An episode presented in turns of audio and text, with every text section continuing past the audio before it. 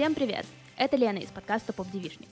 Последние полгода я веду на Boosty наш мини-формат, который называется «Своя комната». В нем я рассказывала про писательниц, сценаристок и всех-всех женщин, которые связаны с текстом. Но недавно я решила немного изменить подобный формат. Я устала от сольных эпизодов, поэтому сейчас планирую звать в гости в свою комнату крутых девчонок и обсуждать с ними писательниц и их работы. Часть выпуска будет в открытом доступе. Но если вы хотите послушать полную беседу, то залетайте на Boosty. В описании я оставлю ссылку. Первый эпизод новой своей комнаты посвящен Евгении Некрасовой. Ее романы и рассказы я буду обсуждать с книжной активисткой Женей Власенко. Привет! Наверное, мы можем практически сразу перейти к обсуждению главной звездочки этого эпизода, и это Евгения Некрасова. И тут у меня есть первый вопрос. Что ты прочитала у нее первым? Мне кажется, это очень важно в контексте Некрасовой, потому что ты как бы сталкиваешься с ее языком и с тем, какие миры она обычно создает, и у тебя есть какие-то ожидания в будущем. Слушай, ну как и у всех, все очень хронологично. Я mm-hmm. первым прочитала ее большую форму, это «Колечно-молечно», и уже потом были, ну, собственно, в хронологическом порядке все произведения. Ее я практически, наверное, читала, ну, практически все, mm-hmm. вот, с какими-то редкими, может быть, пропусками, вот. Так что колечно-молечно. У меня тоже. Я просто помню этот странный момент, что я случайно нашла эту книгу.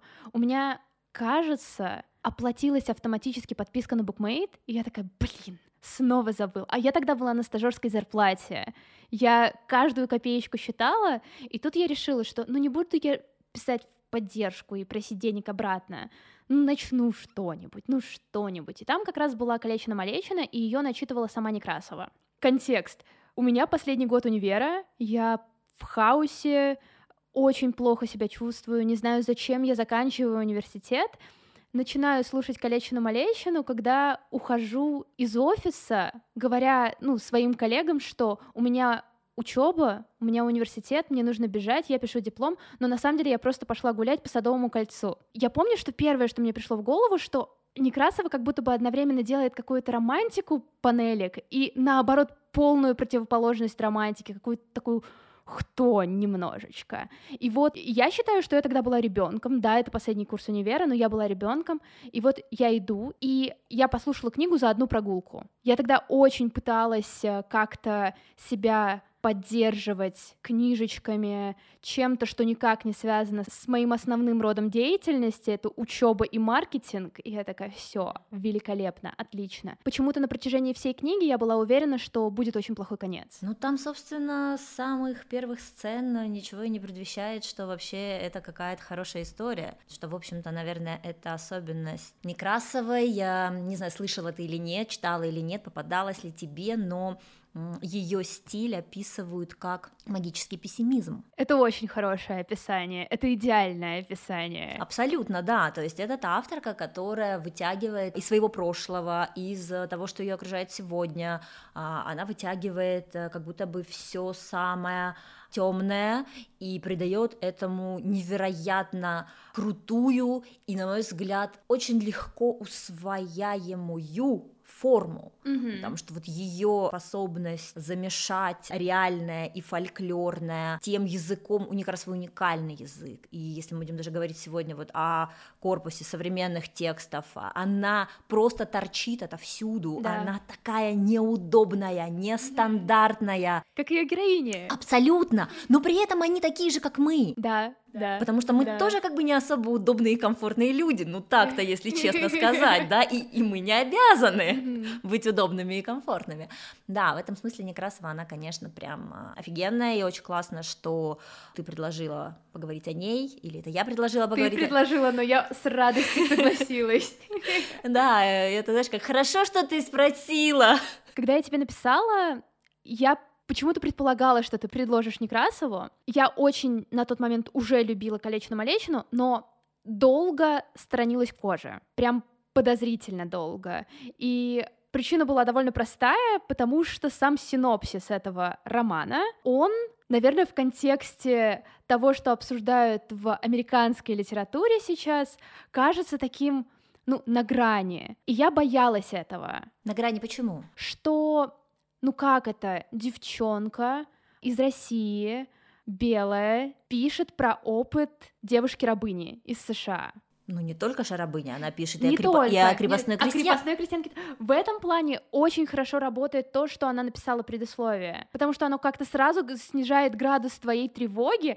Я очень тревожный человек, когда дело доходит до книг, но иногда я побаиваюсь, что я возьмусь за какого-то проблематичного автора или что-то такое. И здесь я побаивалась, более того, обсуждала это со своей подругой, которая обожает Некрасову именно рассказы. Угу. Я ей две недели назад написала, что «Слушай, я начала кожу, помнишь, мы с тобой обсуждали, что ну, синопсис звучит странновато, забудь, просто забудь, берись, я не буду ничего тебе говорить, просто начни слушать. И вот в этом, кстати, тоже, наверное, важный момент, то Некрасову как будто бы очень полезно слушать или читать вслух именно пробовать вот эту вот ритмику ее текста на слух. И если у вас есть возможность э, не только читать ее текст, но и включить аудиокнижку, я очень советую это сделать, особенно с «Калеченной Малещиной», потому что ну вот со следующими книжками уже не совсем так у Некрасовой, но тот факт, что она сама озвучила «Калеченную Малещину»,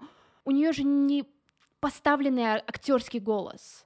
То есть это как будто бы ты сидишь рядом, и она тебе нашептывает она тебе вот говорит, говорит, говорит, и ты идешь просто загипнотизированный. Но опять же, видишь, кожа, она в этом смысле тоже очень классно ложится в плане аудио, потому что она и писалась, а если ты знаешь, да. Как аудиосериал? Как аудиосериал, mm-hmm. да, и это был Special Bookmate Originals, mm-hmm. который выходил по эпизодам а, с июня 2021 года mm-hmm. в течение лета, и, собственно, сама структура кожи, она абсолютно сериальная, mm-hmm. потому что в конце каждого эпизода есть довольно-таки мощный клиффхенгер, который да, заставляет да, да. тебя потом еще неделю ждать.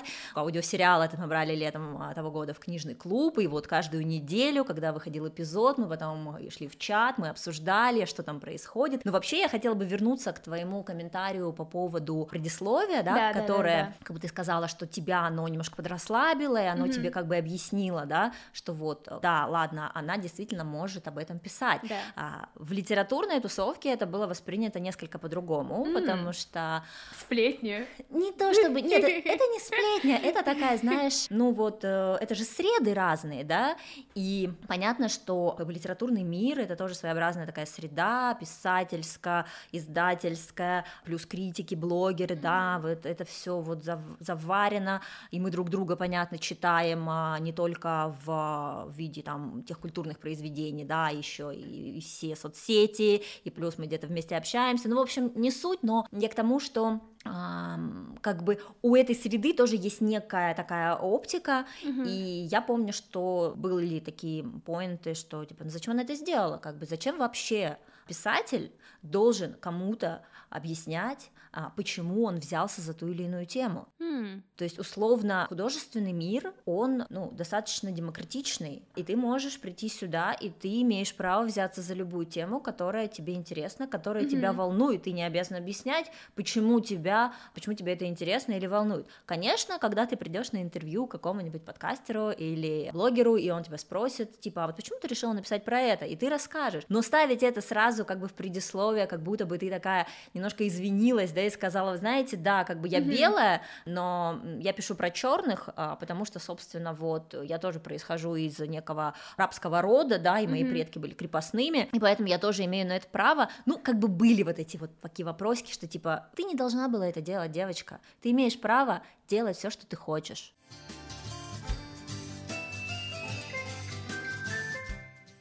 Угу. Это интересно. У меня была мысль, когда я слушала как раз это предисловие. Некрасова, очевидно, очень много читала как раз э, писателей афроамериканцев и поэтов афроамериканцев. И как будто бы у нее есть вот этот вот уровень большой осознанности по отношению к культурному наследию и к тому, как оно обсуждается. Потому что одна из причин, почему вот у меня вот эта вот тревога возникла, это в классе восьмом-девятом я прочитала книгу «Прислуга». Возможно, mm-hmm. ты о ней слышала. Ну, я, когда а, ее экранизировали. Да, вот, писательница «Белая женщина» написала, собственно, про реалии жизни людей афроамериканцев во все еще сегрегированном обществе. Я сейчас подумала, что вероятно, если бы я читала кожу без предисловия, то сама книжка была бы неплохим объяснением, почему Некрасовой не нужно извиняться.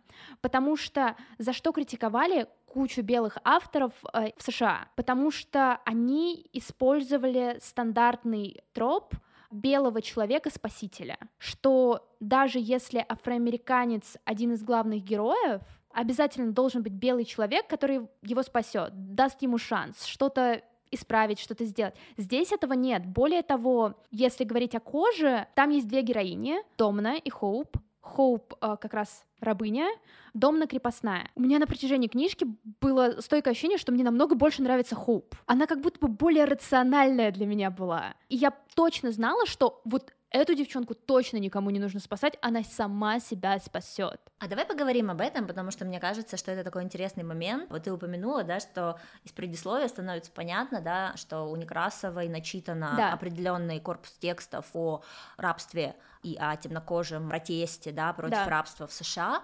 Вдруг как будто бы мы здесь совершенно случайно ловим себя на мысли, да, а почему такого корпуса текстов нет у нас? Вот это очень хороший вопрос, потому что я как раз где-то только на середине книги поняла, что я никогда не читала книгу про крепостных. Вот именно где главные герои крепостные. Смотри, Давай так, как будто бы мы, когда говорим о том, читали ли мы что-то про крепостных, да, мы куда-нибудь э, провалимся в школьную программу, да, и, конечно же, вспомним, например, не знаю, там, барышню-крестьянку Пушкина, да, mm-hmm. там, конечно, главная героиня нифига не крестьянка, да, она как бы сразу барышня, но она, типа, как будто бы притворяется крестьянкой, чтобы чуть немножко посвободнее жить, да, и тоже, вот, значит, сталкивается с прекрасным барином, который такой падает на нее и, ой, а давай я тебя научу, значит, сейчас читать, писать, вот mm-hmm. он учит, а она делает вид, что учится, да, и тоже казалось бы, да, вот такой вот троп, только немножко более уже не про даже разные классы, да, а уже немножко такой феминистский, да, mm-hmm. в обратную сторону, что типа вот он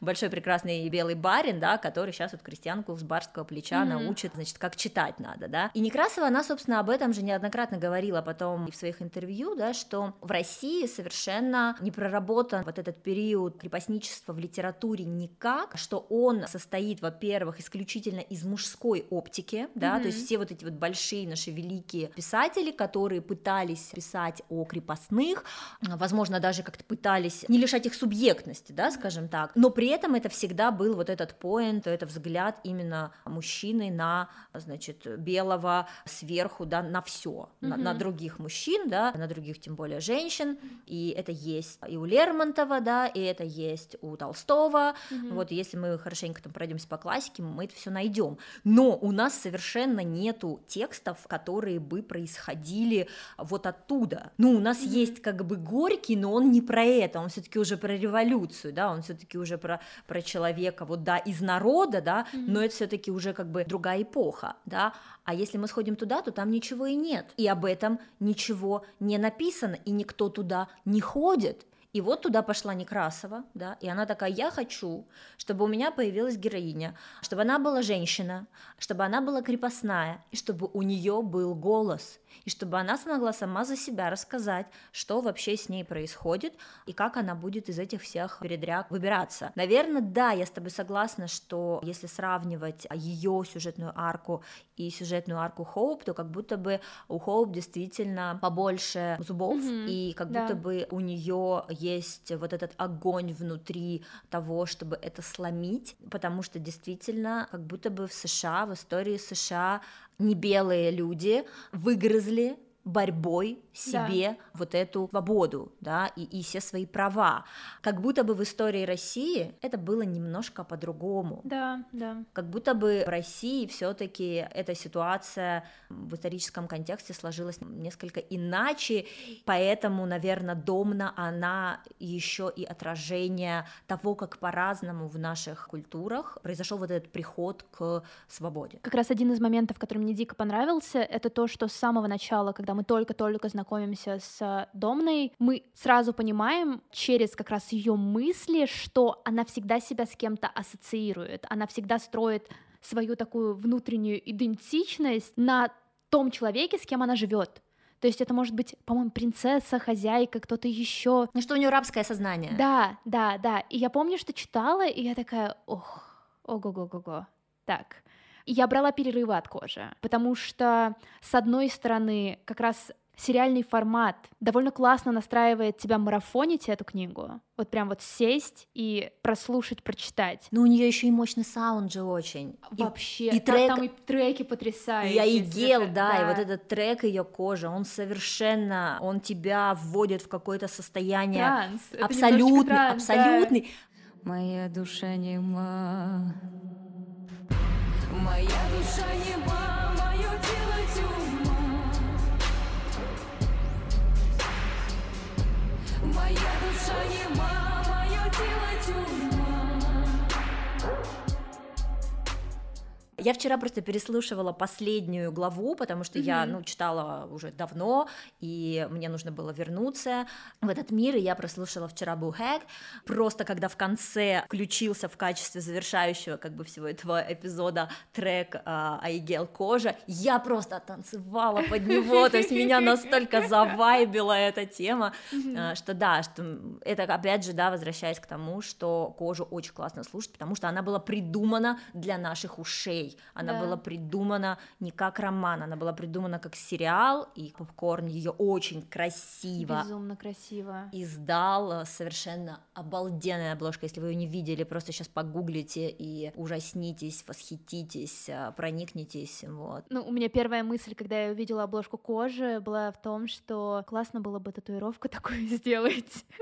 А это, это хороший знак. Это значит, что это очень красивая картинка.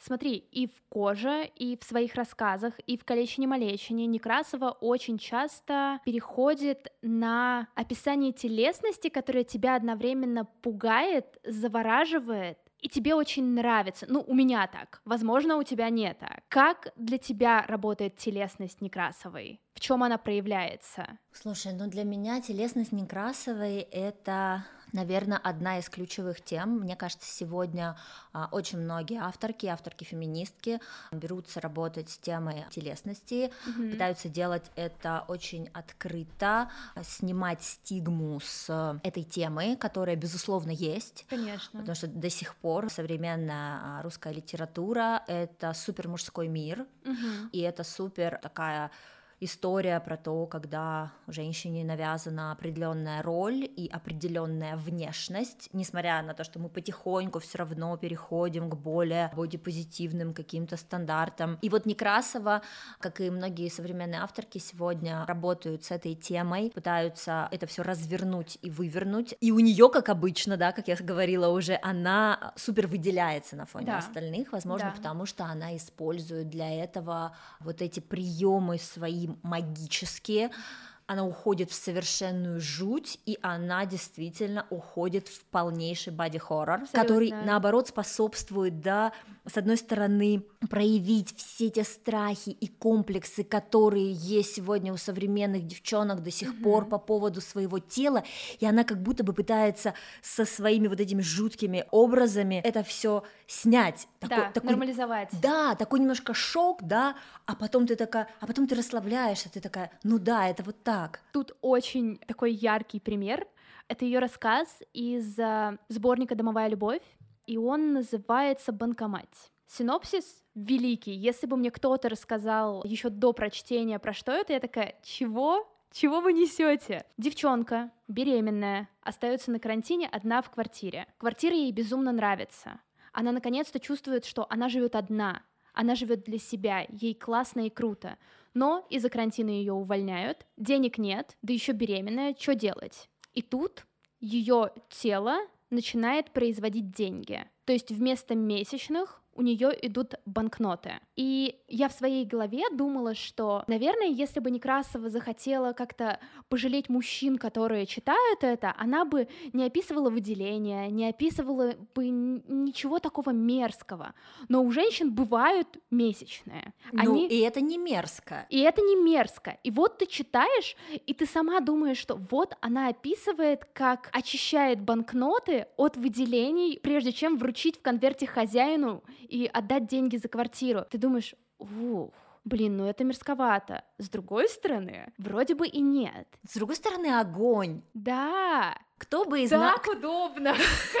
Капец. Кто бы из нас не хотела просто э, мироточить каждый месяц? Но на самом деле там есть нюанс, что а, основная эта суть в том, что она беременна, у нее не может быть месячных. То есть технически ребенок откупается за то, чтобы она от него не избавлялась, потому что она все это время думает об аборте. И я читала, что сама Некрасова называет еще сатирой на материнский капитал. И я такая, йоу, ну неплохой материнский капитал. И ты все это читаешь, и тебе иногда кажется, что чё за жесть? Как? Что? Но потом, как будто бы вот просто в эту же секунду начинаешь чувствовать себя лучше по поводу своего тела того, как оно работает. Плюс мне безумно нравится то, как Некрасова очень в мелких моментах показывает уже не бодихорные штуки, а очень реалистичные, с которыми все сталкиваются, но которых я нигде не видела, нигде. И там был тоже рассказ, в котором девушка решила лечь спать, но вся в одежде. Она ложится, и джинсы начинают ей сильно сдавливать живот, пуговица впивается в ее живот. И я села, я реально остановилась на этом простом моменте. Я такая, ну реально же впиваются так часто в живот, так тяжело. И настолько нормальная практика расстегивать эту пуговицу, чтобы тебе ничего не впивалось в живот. И я сидела и мысленно благодарила Некрасову за то, что она поймала этот маленький момент жизни, скорее всего, даже не только женщин, у многих такое бывает, но мало кто такое пытается описать. Это же такая мелочь. А тут у тебя появляется очень реальный человек во всех ее героинях, какие бы они ни были сказочные, наполненные метафорами, они все такие реалистичные.